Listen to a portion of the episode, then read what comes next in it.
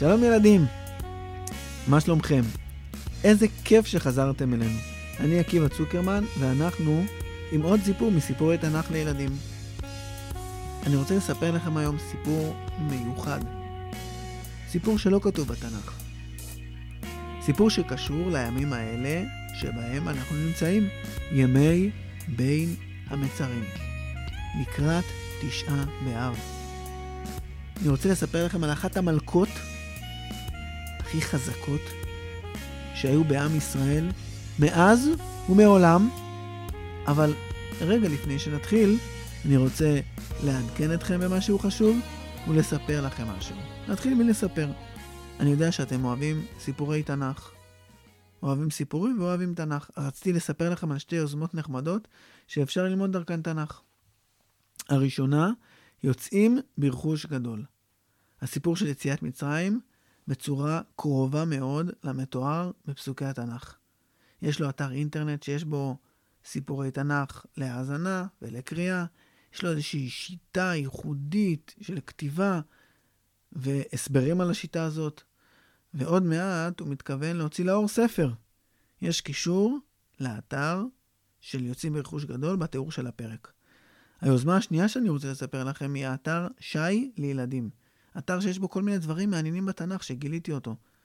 דבר, חידות לפרשת שבוע, שאלות לפי ספרים ופרקים בתנ"ך. נניח, אחרי ששמעתם סיפור על, פ, אה, על פרק בספר מלכים, אתם יכולים להיכנס לאתר ולעשות, לענות על שאלות על הפרק ששמעתם. קישור לאתר הזה גם יופיע בדף של הפרק. טוב, זה מה שרציתי לספר לכם. עכשיו אני רוצה לבקש בקשה. שני דברים שאני רוצה לעשות בתקופה הקרובה, ואני מחפש שותפים שיעזרו לי להפיק ולהקליט ולערוך ולעשות דברים חדשים בפודקאסט. הדבר הראשון, אני מאוד רוצה לעשות פודקאסט משניות.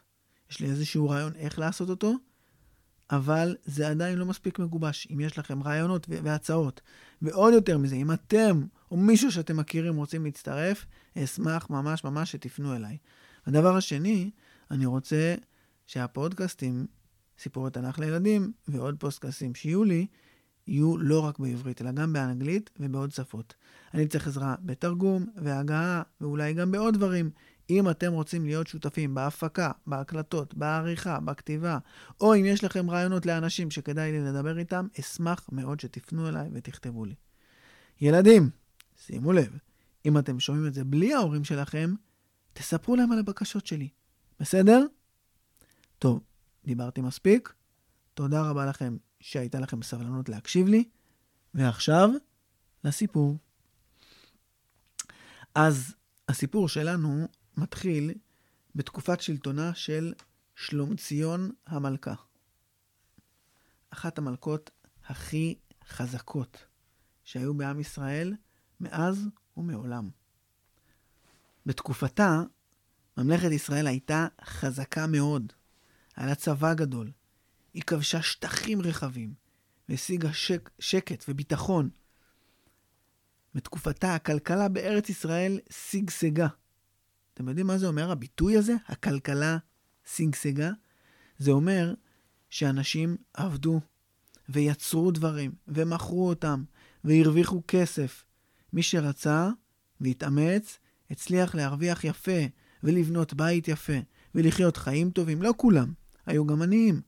אבל יש תקופות שבהן גם מי שמתאמץ ורוצה, וגם מי שמוכשר ומייצר דברים, לא מצליח להתפרנס מכל מיני סיבות.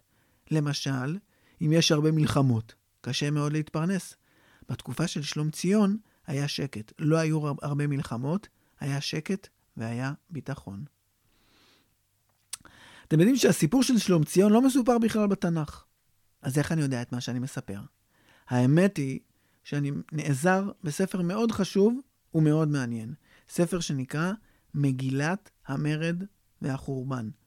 זו מגילה מתוך סדרה של מגילות שכתב היסטוריון, שקוראים לו דוקטור חגי בן ארצי.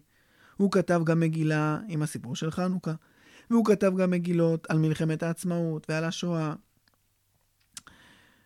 ובסיפור של מגילת המרד והחורבן, הוא נעזר הרבה מאוד בספר שתקשיבו טוב, נכתב בערך לפני אלפיים שנה.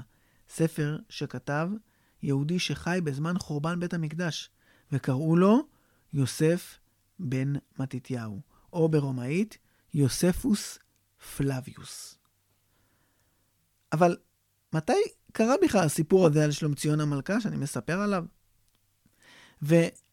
ואיך אפשר לא להתבלבל מרוב סיפורים שקרו פעם? איך אפשר לדעת מה היה לפני מה? אז רגע לפני שנמשיך בסיפור, ננסה רגע לעשות סדר.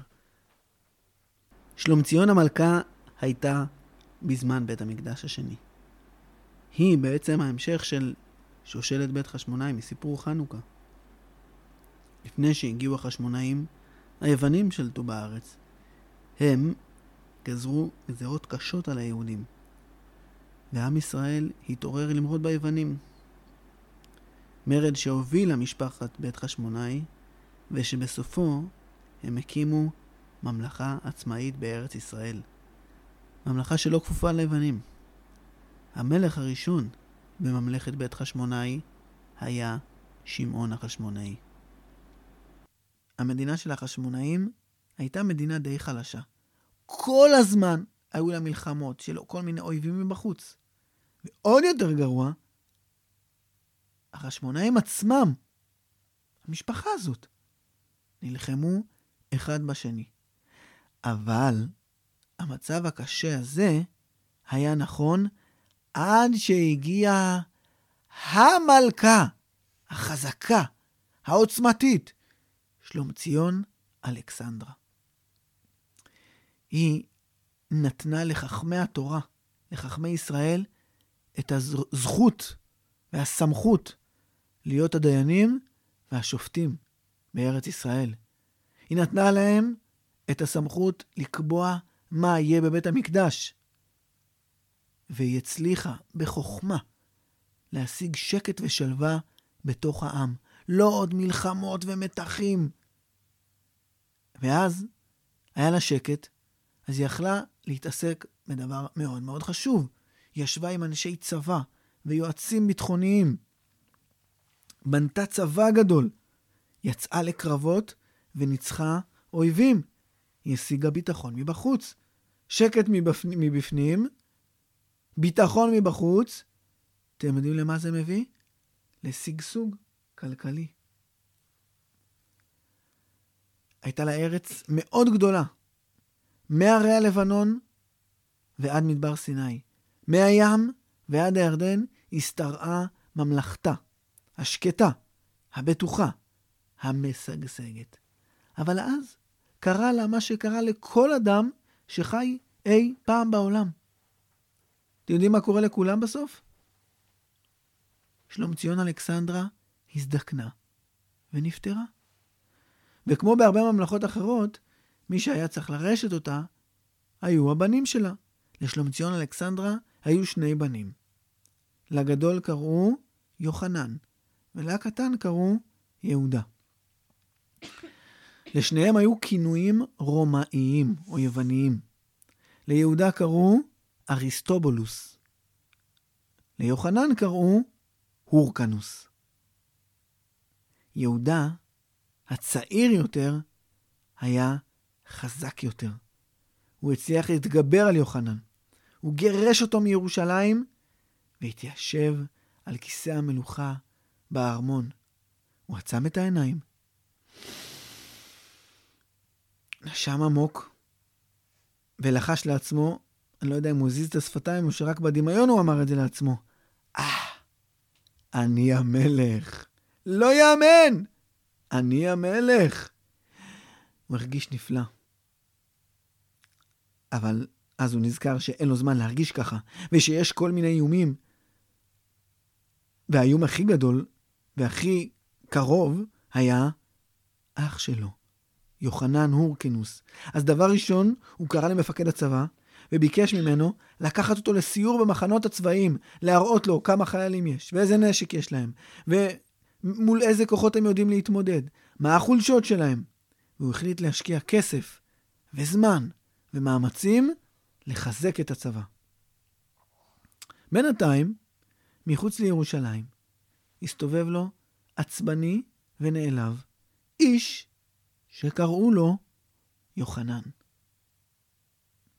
היה לו יועץ ליוחנן. יועץ שקראו לו אנטיפטרוס. אנטריפטרוס, אנטיפטרוס.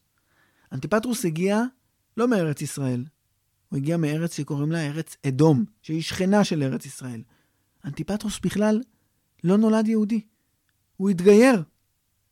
והוא היה היועץ של יוחנן, והציע לו הצעה, ואמר לו ככה: אורגנוס, תגיד לי, אתה מכיר את חרטטת? מה? אתה מחרטט אותי או מה? לא, לא, לא, באמת אני אומר לך. חרטט. חרטט. אתה לא מכיר אותו? המלך של הנבטים. אתה לא יודע מי זה הנבטים? איך אתה רוצה להיות מלך? הנבטים זה שבט של ערבים שחיים בנגב, בדרום הארץ. לנבטים יש חיילים מאוד מאוד אמיצים. לך לחרטט, תבקש ממנו שיצטרף אליך להילחם על ירושלים. אז יוחנן שאל את אנטיפטרוס, תגיד, למה שהוא ירצה להצטרף אליי? חסר לו מה לעשות? משעמם לו? אה, תגיד לו שאחרי שתכבשו יחד את ירושלים, ותעיפו את אריסטובולוס מירושלים, תש... תשלם לו כסף מההוצאות של הממלכה. רעיון טוב. יוחנן הלך מיד לביקור אצל חרטט מלך הנבטים, וסיכם אותו על שיתוף פעולה.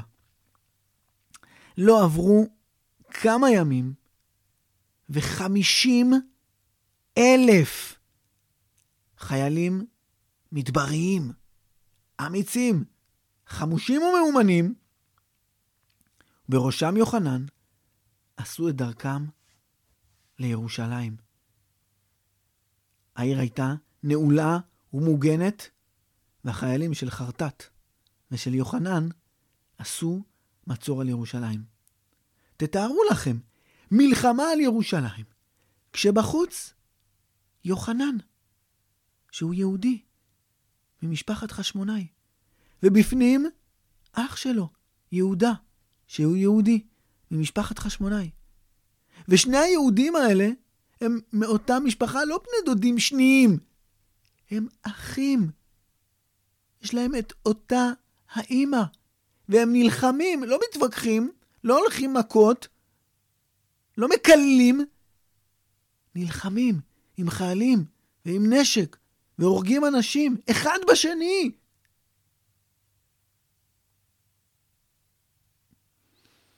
בתוך ירושלים התנהלה איזושהי שגרה. יום אחד יהודה נכנס לתוך בית המקדש, ובבית המקדש היה אולם גדול שקראו לו לשכת הגזית. באולם הזה ישבו חכמי ישראל ולמדו תורה ופסקו הלכות לכל עם ישראל, בבית המקדש.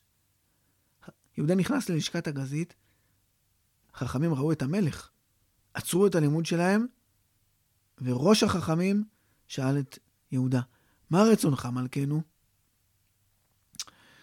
יהודה דיבר בצורה תמציתית ותכליתית. תראו רבותיי, אנחנו במצב לא טוב. מלחמת אחים, צריך לעצור אותה. תכריזו שאתם תומכים בי, שאני צריך להיות המלך, ואז יוחנן יפסיק את המלחמה. מלכנו יהודה, באמת, זה לא טוב שיש מלחמת אחים, צריך לעצור אותה. אנחנו לא מתערבים לטובת אחד מהצדדים. אתם צריכים להפסיק את המלחמה. אתם צריכים לעשות ביניכם הסכם על הדרך שבה תובילו את עם ישראל, ולהפסיק את המלחמה הזאת. אנחנו לא נתמוך באף צד. יהודה חרק שיניים, החזיק את השיניים שלו חזק בעצבנות. הוא מאוד לא אהב את התשובה שהוא שמע. הוא חשב שהם יעזרו לו. הוא יצא מבית המקדש וחזר לארמון שלו, לנהל את המלחמה ואת ההגנה על העיר מפני יוחנן אחיו. מה אתם חושבים? יוחנן לא ניסה לעבוד באותה הצורה? הוא שלח לתוך העיר, דרך מעבר סודי, את אחד היועצים הקרובים אליו. וזה לא היה סתם יועץ, זה היה יועץ שהיה גם שומר ראש שלו. היה חמוש עם נשק. והוא הלך לאחד החכמים הגדולים שהיו בירושלים. אני בטוח שאתם מכירים את השם שלו. קראו לו חוני. חוני המעגל. הוא אמר לו שיוחנן מבקש שיכריז שהוא תומך בו, ושילחץ על יהודה להפסיק את המלחמה כדי שלא תהיה מלחמת אחים כמובן. וחוני ענה לו בדיוק את אותה תשובה שענו החכמים מלשכת הגזית ליהודה אחיו. אנחנו, חכמי ישראל, לא מתערבים בעד אף אחד מהצדדים. אתם, המלכים, המנהיגים, אנשי הצבא, צריכים להפסיק את המלחמה ביניכם. היועץ, שהוא גם שומר ראש, התחיל לצעוק על חוני המעגל, על אחד מחכמי ישראל, והוא צועק עליו ומקלל אותו. חצוף שכמוך, איך אתה מעז? אתה יוצא נגד יוחנן? חוני לא התבלבל, הוא נשאר רגוע, וחזר בדיוק על אותם הדברים. אנחנו לא תומכים, אתם צריכים ל... לה... החייל מאוד כעס. הוא שלף את החרב שלו, הניף אותה באוויר. חוני נשאר לשבת בשקט במקומו. החייל הוריד בכוח את החרב והרג את חוני המעגל. באותם ימים, בעוד יהודה ויוחנן נלחמים ביניהם, הגיע לסוריה, השכנה הצפונית של ארץ ישראל, מצביא גדול. קראו לו פומפיוס. פומפיוס הגיע עם אלפי חיילים וכבש את סורה, סוריה, והפך אותה להיות חלק מהאימפריה שבשליחותה הוא הגיע, האימפריה הרומית. פומפיוס ישב באיזשהו ארמון קטן שהוא ארגן לעצמו בסוריה, ותכנן את הצעדים הבאים שלו. הוא רצה מאוד לכבוש את ארץ ישראל, אבל הוא ידע שהיהודים לא ייתנו לו בקלות להיכנס לארץ שלהם. וכמובן, כמובן שהם לא ייתנו לו בקלות לשלוט בהם. הוא הכיר את כל המרידות והחשמונאים. הוא ישב בארמון שלו, במרפסת של הארמון, סביב שולחן גדול, יחד עם כל המפקדים של הצבא שלו, כל הקצינים הבכירים. פומפיוס ביקש רעיונות איך אפשר לכבוש את יהודה. אחד הקצינים פתאום אמר, תוך כדי הדיבורים שם, לפומפיוס, המפקד, תגיד, מה, לא שמעת? היהודים עסוקים עכשיו במלחמה ביניהם. שני אחים ממשפחת חשמונאי, אורקנוס ואריסטובולוס, נלחמים ביניהם. אריסטובולוס הוא בתוך ירושלים, והוא המלך כרגע. הוא האח הצעיר, והוא שולט בעיר. אורקנוס, האח הגדול שלו, עושה עליו מצור מבחוץ. פומפיוס שמח מאוד. הוא הבין שזאת ההזדמנות שלו. במקום, הוא שלח מחלקה קטנה של לוחמים אמיצים, שהם גם יועצים קרובים, עם כל הדגלים והסמלים של הקיסרות הרומית. החיילים התקרבו לירושלים והניפו גבוה גבוה את הדגלים שלהם. הם פגשו קודם כל כמובן את החיילים הנבטים ואת יוחנן, והם מסרו את מה שביקש לומר פומפיוס המצביא, המפקד שלהם. הורקנוס יוחנן! זאת הייתה ההודעה שלהם. שמעתי על המלחמה שאתה מנהל עם אחיך הקטן, אריסטובולוס. אני, פומפיוס, נציג הקיסרות הרומית, מצווה עליכם, שני האחים, להתייצב אצלי בארמון, ואני אכריע מי צריך להיות המלך. יוחנן הסכים. הוא רק רצה לחכות שגם אחיו יסכים. יוחנן הסכים בגלל שהוא הבין שזאת לא רק הצעה. הוא הבין שאם הוא יעשה בעיות, הצבא הרומאי יגיע לירושלים, ואז כבר ההצעה תהפוך להיות, אתם מבינים מה. החיילים של פומפיוס היו עכשיו צריכים להיכנס לעיר. הם התקרבו לחומות כשהם מניפים את הדגלים שלהם גבוה גבוה. הלוחמים של יהודה פתחו את שערי ירושלים ונתנו להם להיכנס. הם סידרו להם פגישה עם יהודה. יהודה יצא לכיוון החומות עם פמליה של לוחמים ושומרי ראש. החיילים של פומפיוס הציעו לו להיפגש עם יוחנן וללכת יחד לפומפיוס, לסוריה, וגם יהודה הבין שזאת לא רק הצעה, אלא יותר מזה. יהודה ויוחנן, שני האחים, עצרו את המלחמה ביניהם ויצאו לסוריה. כשהם התייצבו לפני המפקד הרומאי, לפני פומפיוס, הוא אמר להם, כן, אני רוצה עכשיו שכל אחד יסביר לי למה הוא צריך להיות המלך. יהודה התחיל. מה זאת אומרת? אני לא צריך להיות המלך. אני המלך! העם רוצה אותי. הם עזרו לי. אורקנוס, אח שלי, לא הצליח להתקבל על ידי העם. הוא בכלל הביא לי לשדה, לשדה הקרב שלנו חיילים שהם לא מעם ישראל, נבטים. יוחנן כעס, סליחה? אני האח הגדול, והגדול הוא זה שצריך לירש את כיסא המלוכה. אתה גנבת ממני את המלוכה. יהודה ניסה לענות לו, אבל פומפיוס השתיק את יהודה. הוויכוח המשיך, עברו כמה דקות, ושוב, על איזשהו משהו שיהודה רצה לענות, פומפיוס סימן לו לסתום את הפה שלו. וזה קרה עוד פעם. יהודה כעס, הוא הרגיש שלא נותנים לו להסביר את עצמו כמו שצריך. אבל אז התגנבה לראש שלו מחשבה. הוא הבין שפומפיוס רוצה שאח שלו, יוחנן, יהיה המלך. ברגע של כעס, הוא פשוט יצא מהחדר, טרק את הדלת ורץ מחוץ לארמון. הוא עלה על הסוס שלו והתחיל לדהור חזרה לירושלים יחד עם שומרי הראש שלו שחיכו לו, שחיכו לו ליד הסוס. יהודה דהר בכל הכוח. בדרך, תוך כדי דהירה, מחשבות מילאו לו את הראש. אוי לא, אוי לא, אוי לא, הסתבכתי עם פומפיוס, אני צריך להגיע כמה שיותר מהר לעיר, לארגן את הצבא שלי, להתכונן לעימות שהוא עימות הרבה יותר קשה מאשר יוחנן אח שלי והחיילים הנבטים שלו. עימות עם פומפיוס, עם הצבא הרומאי העצום, שבטח יגיע מאוד מהר. עם יוחנן לירושלים להילחם איתו. עברו כמה שעות של דהירה, זו דרך ארוכה, לא פשוטה. עברו כמה שעות, ויהודה עצר למנוחה קצרה, לשתות מים, תחת עץ תאנה. הוא ברח מדמשק, בלי אוכל, בלי מים. הוא היה עייף, אבל הוא ידע שהוא צריך למהר. ופתאום הוא נח לכמה, באמת לכמה שניות, פתאום הוא שמע קול של סוסים צוהלים.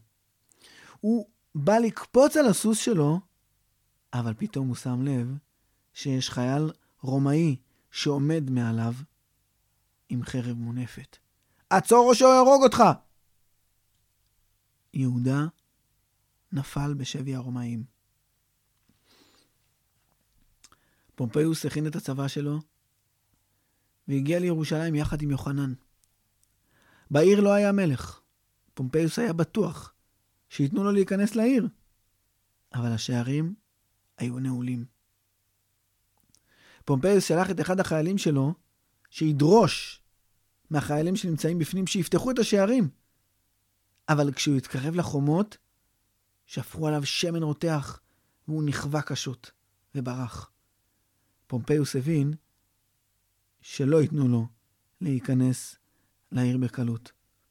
אז הוא שלח מחלקה מיוחדת, מחלקת פריצת שערים, שתעשה את מה שצריך בשביל להיכנס לעיר. הוא היה בטוח שאם הוא יפעיל קצת את הכוח שלו, זה יצליח. אבל גם כאן, הוא גילה שלא. אנשי יהודה, בלי מלך בראשם, התכוננו למאבק, ועשו את כל מה שהם יכלו כדי למנוע מפומפיוס להיכנס לעיר. יוחנן הלך לפומפיוס ואמר לו, תקשיב, יש לי רעיון. ההזדמנות הכי טובה לתקוף את היהודים, אתה יודע באיזה יום זה? ביום שבו היהודים נחים, בשבת. הם לא יילחמו איתך. פומפיוס הקשיב לעצה של יוחנן, והתחיל לתקוף את העיר בשבתות, וזה באמת היה קל יותר, עם פחות התנגדות. ואחרי כמה שבתות כאלה, באחת השבתות של חודש סיוון, פומפיוס תכנן התקפה גדולה. הוא הכין את כל יחידות הפריצה של הצבא שלו, עם כל האמצעים של פריצת חומות ושערים. והוא נתן ברגע אחד את הפקודה, וכולם הסתערו. המאבק היה קשה. הלוחמים היהודים נלחמו בעקשנות, אבל הרומאים התגברו עליהם והצליחו להיכנס לעיר. הם הבקיעו את המצור, וגם כאן היהודים בתוך העיר לא נכנעו, המשיכו להילחם. אבל בסוף הרומאים ניצחו אותם. באותו יום נהרגו בירושלים 12 אלף לוחמים יהודים. זה היה יום קשה של לחימה. יום שבסופו פומפיוס ניצח. פומפיוס שלט על ירושלים. הוא לא נגע בבית המקדש. הוא מסר את העיר לידי יוחנן ומינה אותו להיות ראש העם. הוא גם נתן לו רשות להיות הכהן הגדול. מזכיר לכם שמשפחת חשמונאי הייתה גם משפחת כהנים, אבל הוא לא השאיר אותו להיות שליט יחיד. אתם זוכרים את היועץ של יוחנן? הגר האדומי, אנטיפטרוס?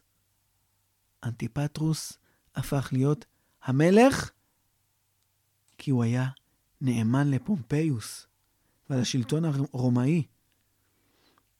ויוחנן היה רק ראש העם. מאה שנים אחרי ניצחון החשמונאים, אחרי הניצחון של יהודה המכבי.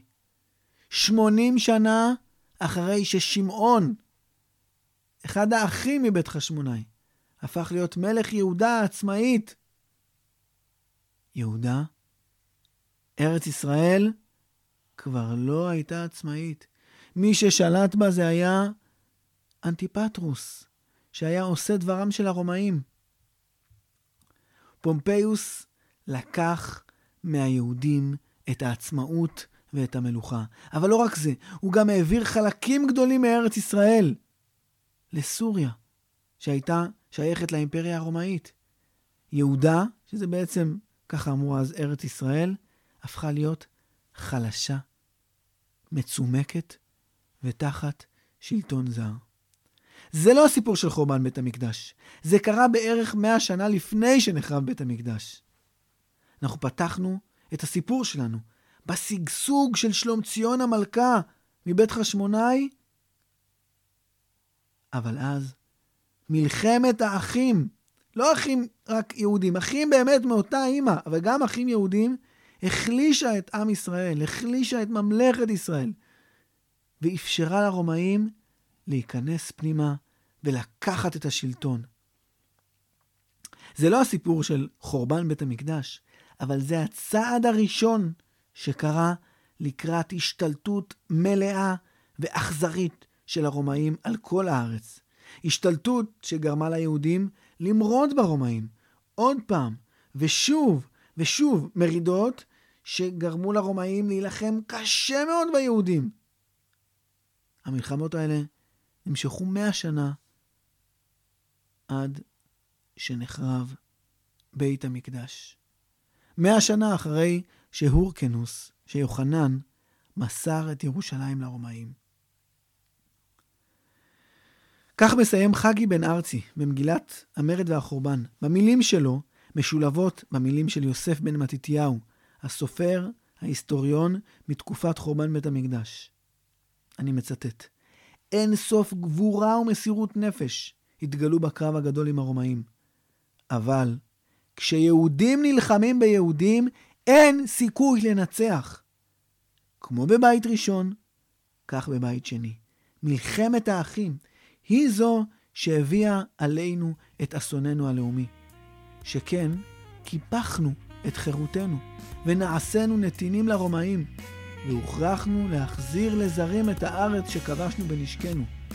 כך מסכם יוסף בן מתתיהו את אובדן העצמאות היהודית, וכך מסיים דוקטור חגי, חגי בן ארצי את הפרק הראשון במגילת המרד והחורבן.